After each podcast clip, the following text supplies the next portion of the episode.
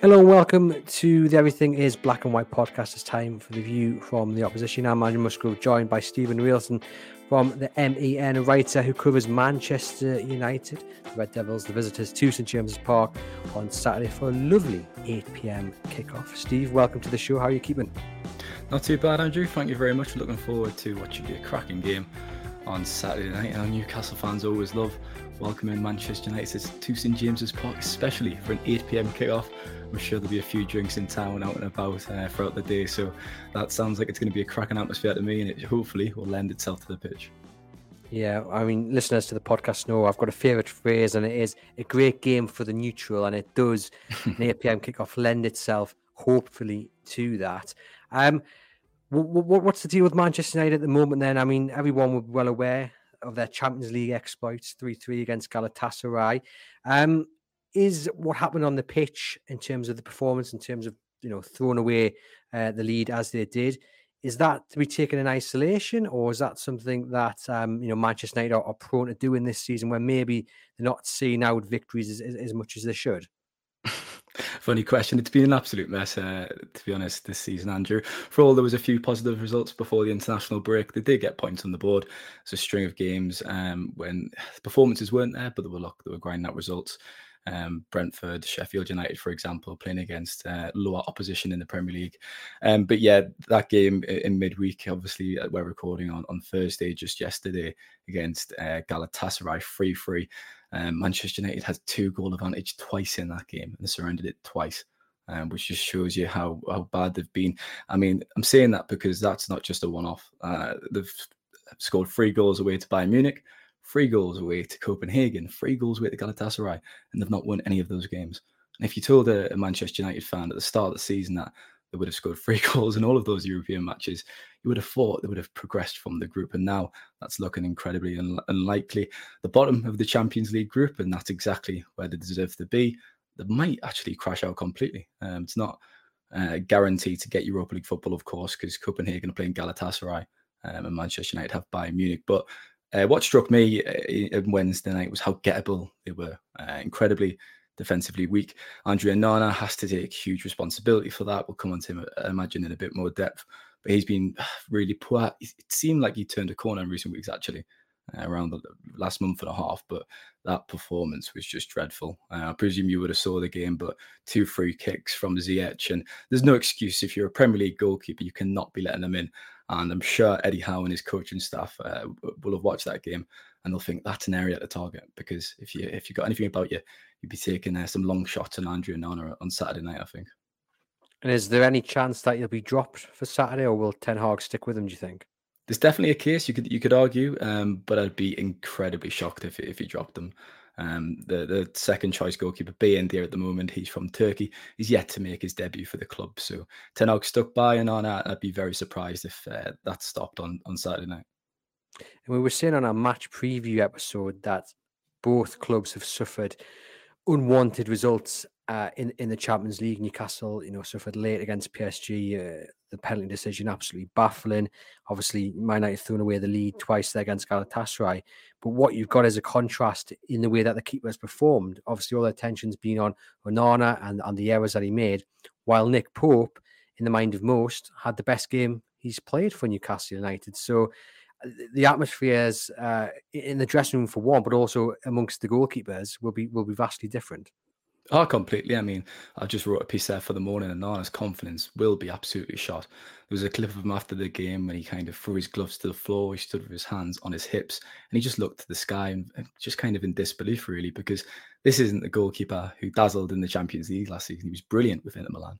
Um, I was quite excited to see him uh, sign down this way down in Manchester because his uh, build-up play and his ability with the ball had the potential to be transformational, really we saw the errors David De Gea made, but he was really weak with the ball at his feet. And we thought, look, we're going to get a goalkeeper down here um, who's a brilliant shot stopper and fantastic with his feet.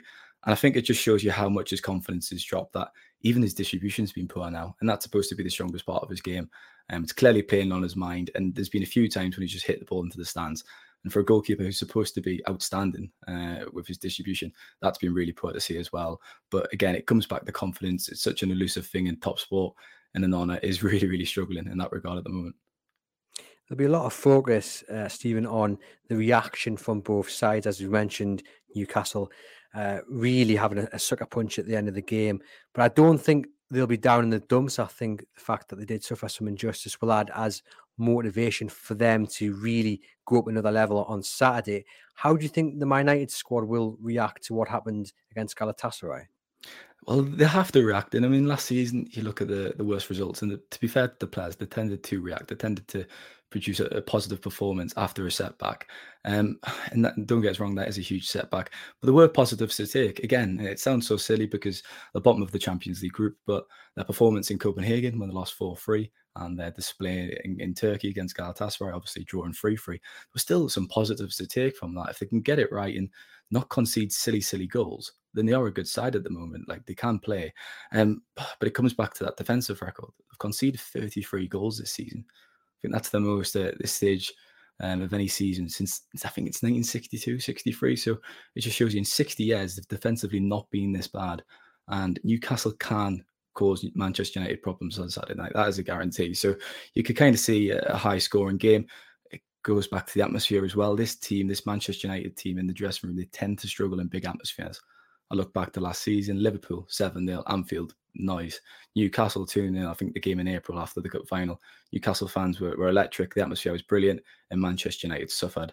Um, and then Sevilla as well in the Europa League last season, quarterfinals. So this dressing room, they've got question marks about how they perform in big atmospheres. And Newcastle fans will be up for it, as I've said, and whether they can actually deliver a response to, to midweek and, and, and not suffer in, in that way uh, remains to be seen, really. I've got my doubts. Uh, I've always had my doubts about how this team performs in, in those kind of atmospheres. Is there more on the reaction from Manchester United, just in terms of, I think there's always an expectation on them to get through to the knockout stages of the Champions League. You would expect them to beat Galatasaray. Yes, you go there, welcome to hell. We know what it's like when you when you, do, you visit uh, visit Turkey, but you would still expect Manchester United to beat them sort of teams with all due respect. And do you think the fact that obviously they've thrown away the lead, but they're also bottom of this group, and there's a real chance they'll go out and maybe not even get Europa League football. Will that be weighing on the mind of of the players going into this game on Saturday? I know that they're different competitions, but you know there's a lot going on in the background, isn't there? There's always there's always pressure and there's always noise. At the press conference uh, a few days ago, uh, Karen and Bruno Fernandes was asked a similar question, really, and he said, "Look, it's part of being a Manchester United player, you're always going to be criticised for something. So I think, to be honest, I think the players are used to that. Uh, the managers used to that as well. There's always going to be people from the outside, us in the media, questioning them and, and what they're doing at the moment. Um, but yeah, it's there is pressure to perform. Obviously, going into Saturday's game. Um, there's obviously the other subplot of their meetings last season, the cup final, the 2 0, and that that's an interesting dynamic as well. Um, and of course, we've not even mentioned the most recent game at Old Trafford, the 3 0. Um, Ten Hag picked a, a, strong team, a team definitely strong enough to, to beat Newcastle's side, with all due respect. I mean, Eddie Howe was his third side really that he, he picked that day. There was probably around five fullbacks on the pitch for Newcastle. So that's added motivation for Manchester United this weekend. Yeah, Paul Dummett had an absolute storm as he did against City in the round uh, before. And you mentioned just earlier about the atmosphere at St James's Park. Newcastle's home form is remarkable. Um, the uh, six at home, five wins. Only Liverpool have beaten them so far at home. But Manchester United's away record is rather good, but they've also got the downside that they're not very good against teams in and around the top six. Is that right? Flat track bullies, Andrew. That's what they are. Um, last season, away to the last season's top nine, they got just one point away from home in away games against the teams who finished the top nine, which is just when you put it like that and you just look at it isolated, it's just it's terrible. It's abysmal. There's there's no excuse for it. Um, they were really comfortable against lower sides, like I say, the bottom half teams, and they always do well and kind of excel in those type of matches. But on the road against better teams, as I've just said, they do tend to struggle. And then when you look at Newcastle's home record and you look at Manchester United's record against better teams, it really doesn't look uh, good for those in red shirts. I don't think. And it's interesting because Newcastle United are suffering from injuries. They had 14 players unavailable against PSG, some due to the, the weird UEFA rules about who's available and who's not. Um, but the team that started against PSG and actually finished against PSG, because Eddie Howe didn't make any substitutions, is likely to be the side you would think starts against Manchester United on Saturday. And given that, the element of tiredness, uh, given the fact that they are missing some big players through injuries, the likes of Joe Willock, Callum Wilson, potentially Sean Longstaff, you would think Manchester United are looking at this game and thinking we've got a real chance here. But on the flip side, I think Newcastle aren't for you, Manchester United, even despite all the elements I've just put into play from their side. And I think Newcastle United will definitely fancy themselves against against Man United. They'd have to. They'd have to. there's no fear factor anymore. I think perhaps last season uh, their former Old Trafford was excellent, to be fair, and they kind of had that um, reputation again when when teams came to visit Manchester and played at Old Trafford, where they thought, okay, we might struggle. But if you, you if you're welcoming Manchester United to your stadium, you have to fancy your chances. You have to take the game to them. I think Newcastle are an excellent pressing side, and that will cause Manchester United problems. Um, in the midfield is going to be a huge battle on Saturday as well. It's going to be a really key area Obviously, Joelinton and Bruno Guimaraes are fantastic players. And this season, the, the, midfield at Manchester United, it's just not been settled. It's been a problem area. Casemiro is criminally underperformed. He's, he's been really, really poor. He's actually out injured at the moment, so obviously he won't be in contention to feature. But I expect Bruno Fernandes and, and Scott McTominay to both play. And an interesting name, actually, Mainoo, who's only 18 years old. He's come into the fold in recent weeks. I've watched a lot of him and youth football. Some people I talk to believe he's, he's got the potential to go on and play for England. He started against Everton Goodison Park when yeah, Man United won 3 0, and he was fantastic. Um, I was very surprised he didn't start against Galatasaray, actually. Um, they needed his composure, which is incredible to say for an 18 year old who was making his full Premier League debut against Everton. They needed his composure against Galatasaray. Um, Sofyan Amrabat started instead. He's been very poor believe it or not, they paid 10 million pounds to loan him, which we can talk about Manchester United's uh, disastrous transfer record all day. The podcast isn't long enough, but he's another example of a poor signing. So I think Mainoo, um, Fernandes, and McTominay will be the midfield, and it would be fascinating to see how they get on against Newcastle. What's interesting, you described the, the, the, young the young chap there. Our listeners listening to you, if they'd missed you introducing him, maybe we're thinking you were talking about Lewis Miley, Newcastle's 17 year old midfielder who has just blown people away this season. You know, so composed against Chelsea. Then he goes up against the stars of PSG, and he just looks at home against the biggest and best. And he will likely, as we said, start on Saturday. And I'm really looking forward to seeing him get a, a real run of games. And for a 17 year old lad, he just looks like someone who's been playing the game for years. And well, know, it, it's, it's, a really cliche, but sorry, Andrew, if, they, if they're good oh. enough, they're old enough. Yeah. Um, and, and Miley's an example of that. Miley and Mainoo, you could see them potentially. You don't want to put too much pressure on these young lads, but featuring for England in the years to come, both brilliant young players. Yeah, one hundred percent. And um, like I said, it's just going to be really interesting if, if those are the, the midfields to see how the battle plays out with these two teenagers um, in the, the direct centre of it looking at the league table, Steven, we've got Manchester United a place and a point above Newcastle United, and then there's a you know, the gap starting to form a little bit by, uh, between Aston Villa, Liverpool, and then the teams below them. Spurs are the, is that is the team um, below them. You, you you would think that both Newcastle and Manchester United will be thinking we kind of have to win this game to really keep us sustaining and trying to you know catch the likes of Liverpool and Aston Villa, who are only what I think four or five points ahead of them, but at still ground to make up at this time of the season. I mean, for me, I think it was around six weeks ago. You looked at that top four. You've got Manchester City, Liverpool, um, Arsenal, and Tottenham are almost nailed on for top four. Obviously, that complexion's changed a bit because Tottenham's injuries and, and they've kind of suffered a few bad results. But I mean, we we talked on our podcast down here about how we thought Manchester United just were nowhere near top four. And then you look at the table and they're on the they're right there, aren't they? They're there or thereabouts. And it's I mean, one point above Newcastle, which is actually pretty remarkable considering the kind of narratives about both teams. I know both have been dealing with massive injury crises. Um, but you look at the the goal difference, Manchester United zero goal difference and Newcastle plus 17 and I think that's that's a massive thing. I talked about the defensive record they've just not been good enough defensively and the performances uh, haven't been good although I've said they have picked up results and got points on the board at the end of the day to to have that as a sustained across the season and, and for to launch a, a really good challenge on top four you have to have decent performances. And I think Newcastle, that's where they've done well, to be fair. They've impressed us this season because, as I've said, they've been dealing with their own injury crisis as well, haven't they?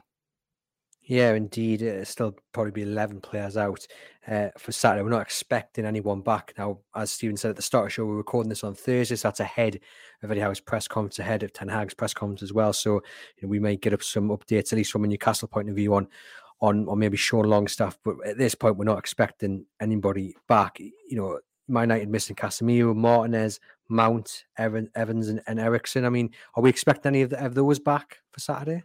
Don't think so. Obviously, Marcus Rashford will be back. He was suspended in midweek uh, for that trip to Turkey. I expect him to start. He should probably play on the right, actually. Um, I know we've, we've, saw him a lot on the left, and he's that's his best position. But Garnacho has been playing on the left side, and it, it makes sense to have the young lad on the left and Rashford on the right, where he is pretty effective as well.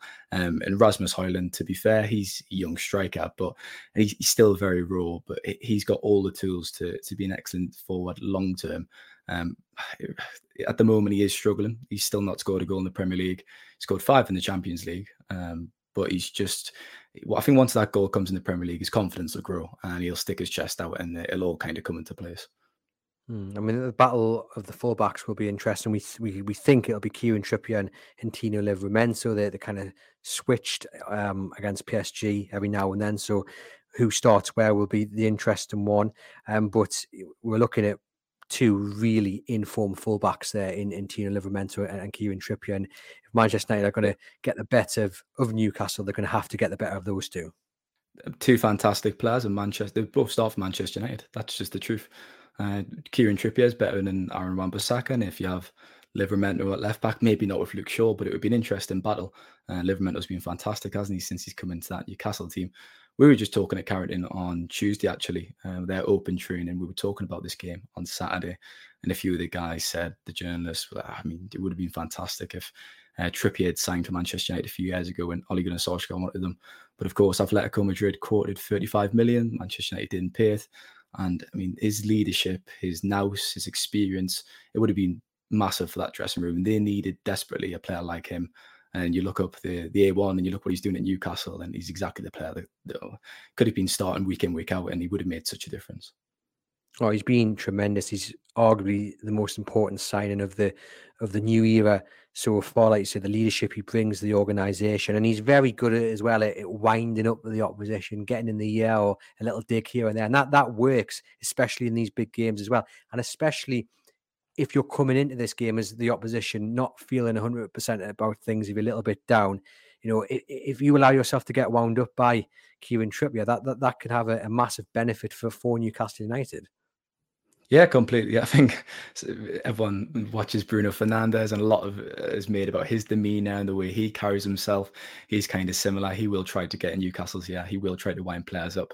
A bit of gamesmanship, of course, and I guess there is this re-emergence, let should we say, of this rivalry from the 90s and the very early 2000s between Manchester United and Newcastle. And to be fair, since the takeover, the games have been fantastic, uh, with the exception of the the nil nil at Old Trafford actually in October 2022. I think that's when I was last on this podcast. That was a bit of a dull affair, wasn't it? But we'll skip over that, um, and hopefully Saturday's another cracker because, like I say, there has been some really interesting games. Well, it's funny you mentioned that game because if memory serves me right, Joelinton should have scored with a header, and in the previous two or three games, he's missed two or three sitters with his head. So fingers crossed on Saturday, if he gets another chance to head a goal in, he'll he'll he'll get this one.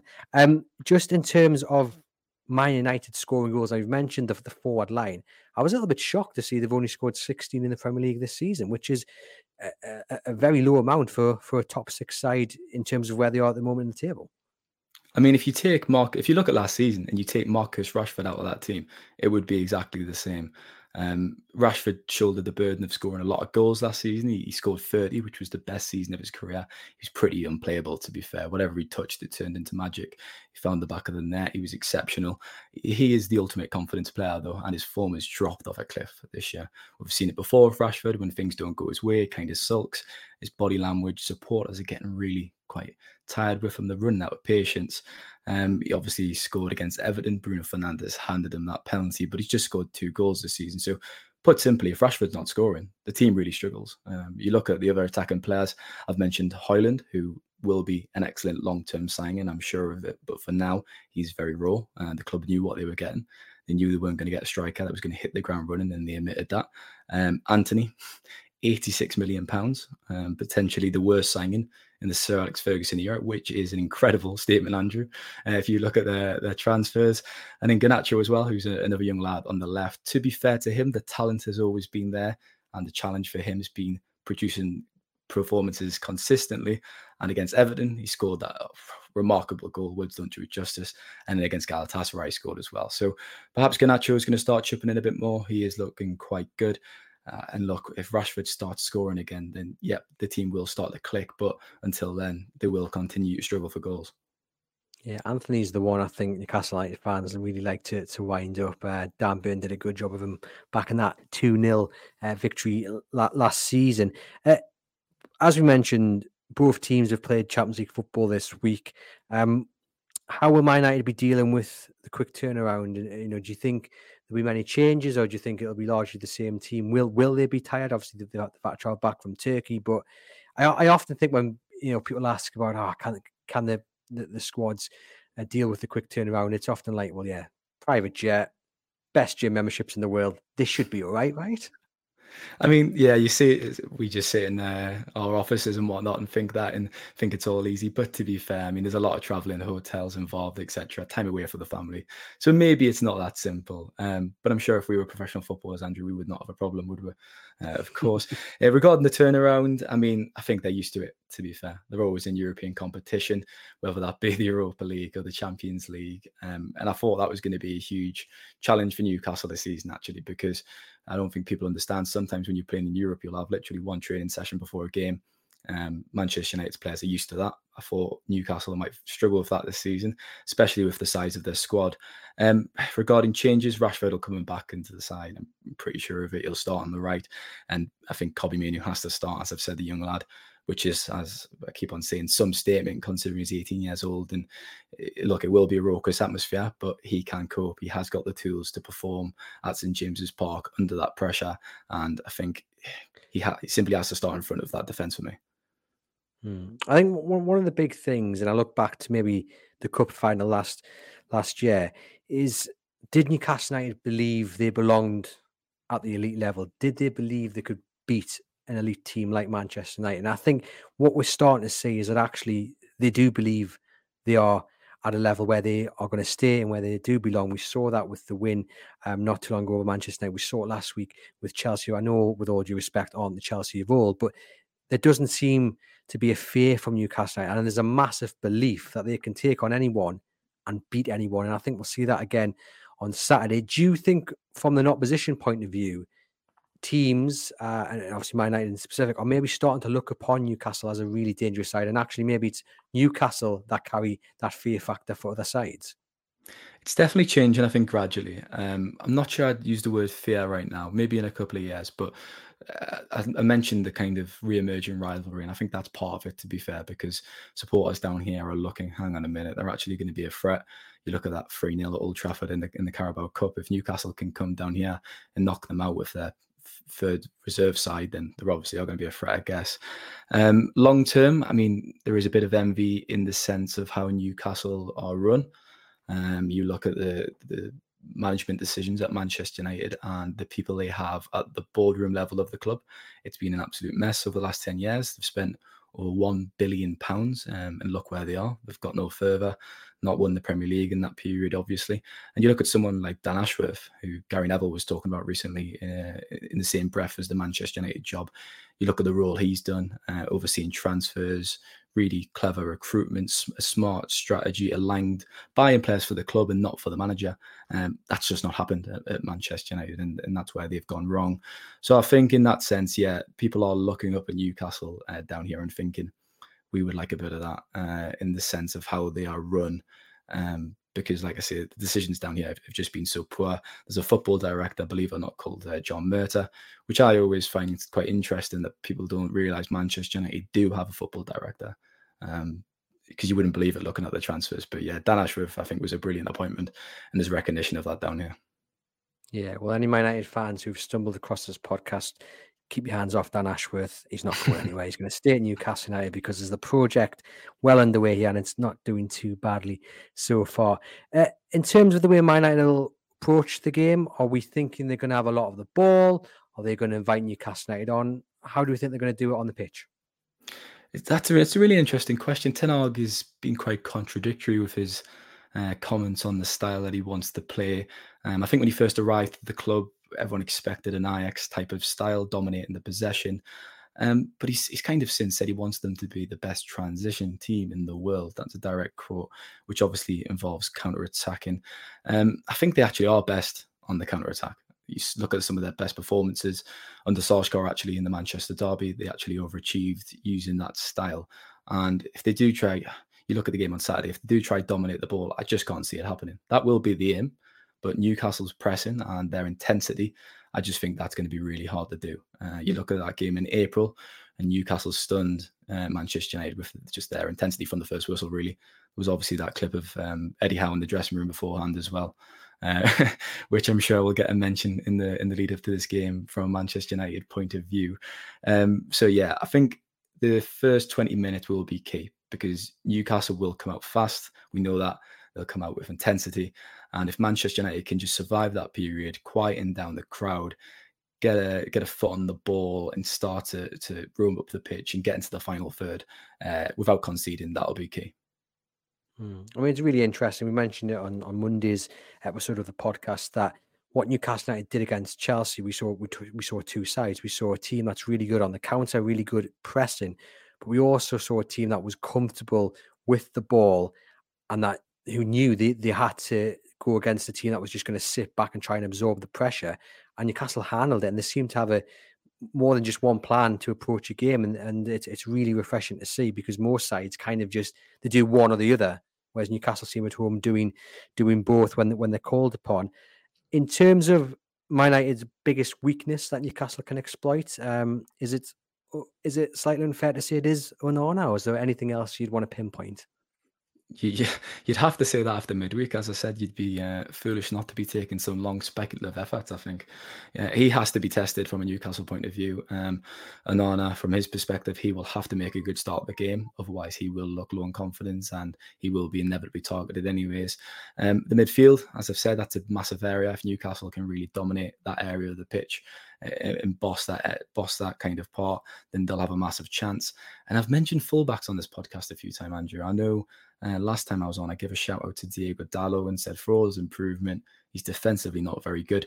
I don't expect him to start. To be fair, it should be Aaron Wan-Bissaka at right back, who is a brilliant one-on-one defender. So that'll be an interesting battle with Anthony Gordon on the on that side down that uh, the, east Stand, isn't it? Down down by that way in the, in the second yeah. half if they're attacking towards the Gallowgate. Um, and left back Luke Shaw, he's come back from injury. Um, obviously fantastic left back. So look, the, the Newcastle could get joy in the fullback areas. They should be able to dominate the midfield, I would say, if they if they come out with intensity and purpose. And yeah, they have to they have to really test André Onana because he is a weak spot at the moment, undeniably. Yeah, you've got to be shooting on sight, haven't you, to to see if you can get one past them and get the ball in the box as well to just to get them a little bit uh, nervous. In terms of the main strength that Newcastle will have to stop, what are you putting forward? I think individual quality, because for all I've just talked about their weaknesses and how much they've struggled this season, they've still got some fantastic players who are capable of producing at any given moment. Uh, you look at Hojlund, for example, if, if he breaks on the counter attack, he's got absolutely uh, blistering uh, speed. He can get in behind Newcastle and really punish them. And Rashford, for all he's struggling and, and out of sorts, he can pop up on any side and, and kind of punish teams as well. So uh, we've kind of talked about the, the, team struggling for goals, and I've just picked out the attackers as the biggest threat. But that's the kind of way it's going this season. Um, but as well, I'll, look, I'll give another shout out to, to Kobbie Mainoo. Um, because I really do rate him. I think he's a fantastic young midfielder, and he could actually have a big influence on the game. Well, that leads us into the penultimate question. I was going to ask you who's the man that Newcastle will be pinpointing to keep quiet. Um, is it is it one of those two that you've just mentioned?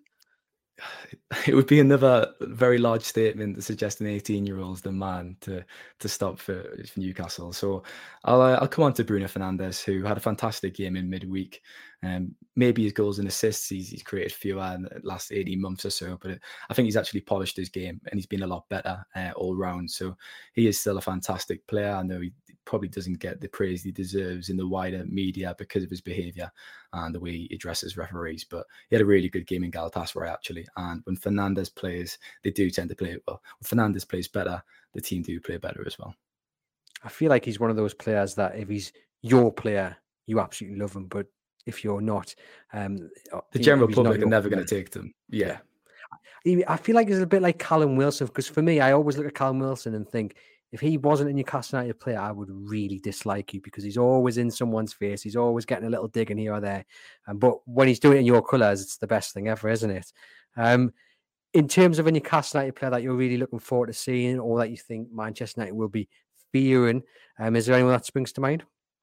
I think Anthony Gordon's really good under the radar uh, this season. We were talking about him again in the in the press room actually uh, on Tuesday at Carrington, talking about the impact that he's had and how he's added goals to his game actually, um, because he didn't really have that evidence. I don't think in an abundance, but he's been really dangerous. He's caught my eye, and for all Wan-Bissaka is excellent uh, in one one v one scenarios. You can take him on and you can cause problems. Uh, don't get us wrong. So that'll be a really interesting battle down that side, I think. Mm, definitely. Gareth Southgate, if you're watching, there's another person who's impressed with Anthony Gordon. it's got to be your turn soon, right? Um, all that remains to be done, Steven, is uh, give us your score prediction for Saturday. Um, I think I was the only one who didn't think they'd win. There was actually quite high confidence in the Manchester camp um, for Manchester United's game against Galatasaray midweek, and I thought they'd regress back to what we saw because of how they struggle in away atmospheres and loud crowds. I'd have to say a Newcastle win for that reason, and I'll go two one because I can still see Manchester United getting on the score sheet. But I think Newcastle's intensity at home, a Saturday night kickoff under the floodlights, I think that's going to be massive, and I, I think United, Man United are going to really struggle to deal with that actually. Good recovery there with the word of United. You realise what I did? I almost did it. I almost fell into the trap. But yes, your reasons that you've just given there uh, for why Newcastle United may win are exactly the reasons why I've gone for a 3 1 win plus the injustice of what happened on Tuesday. I just think there's just so many elements kind of going for Newcastle United, which will just boost them up to an even higher level. And yeah, at home, they're just a force to be reckoned with. So I am going for a win for Newcastle 3 1. Um, it's going to be an interesting game, as I said at the start. One for the neutrals, I think. Uh, Steven, thank you very much for popping on to the Everything It's Black and White podcast. A pleasure, as always. To you guys watching, listen, please hit subscribe or follow, depending on which platform you're watching us through or join us on. Head over to chroniclelive.co.uk for all the latest Newcastle United.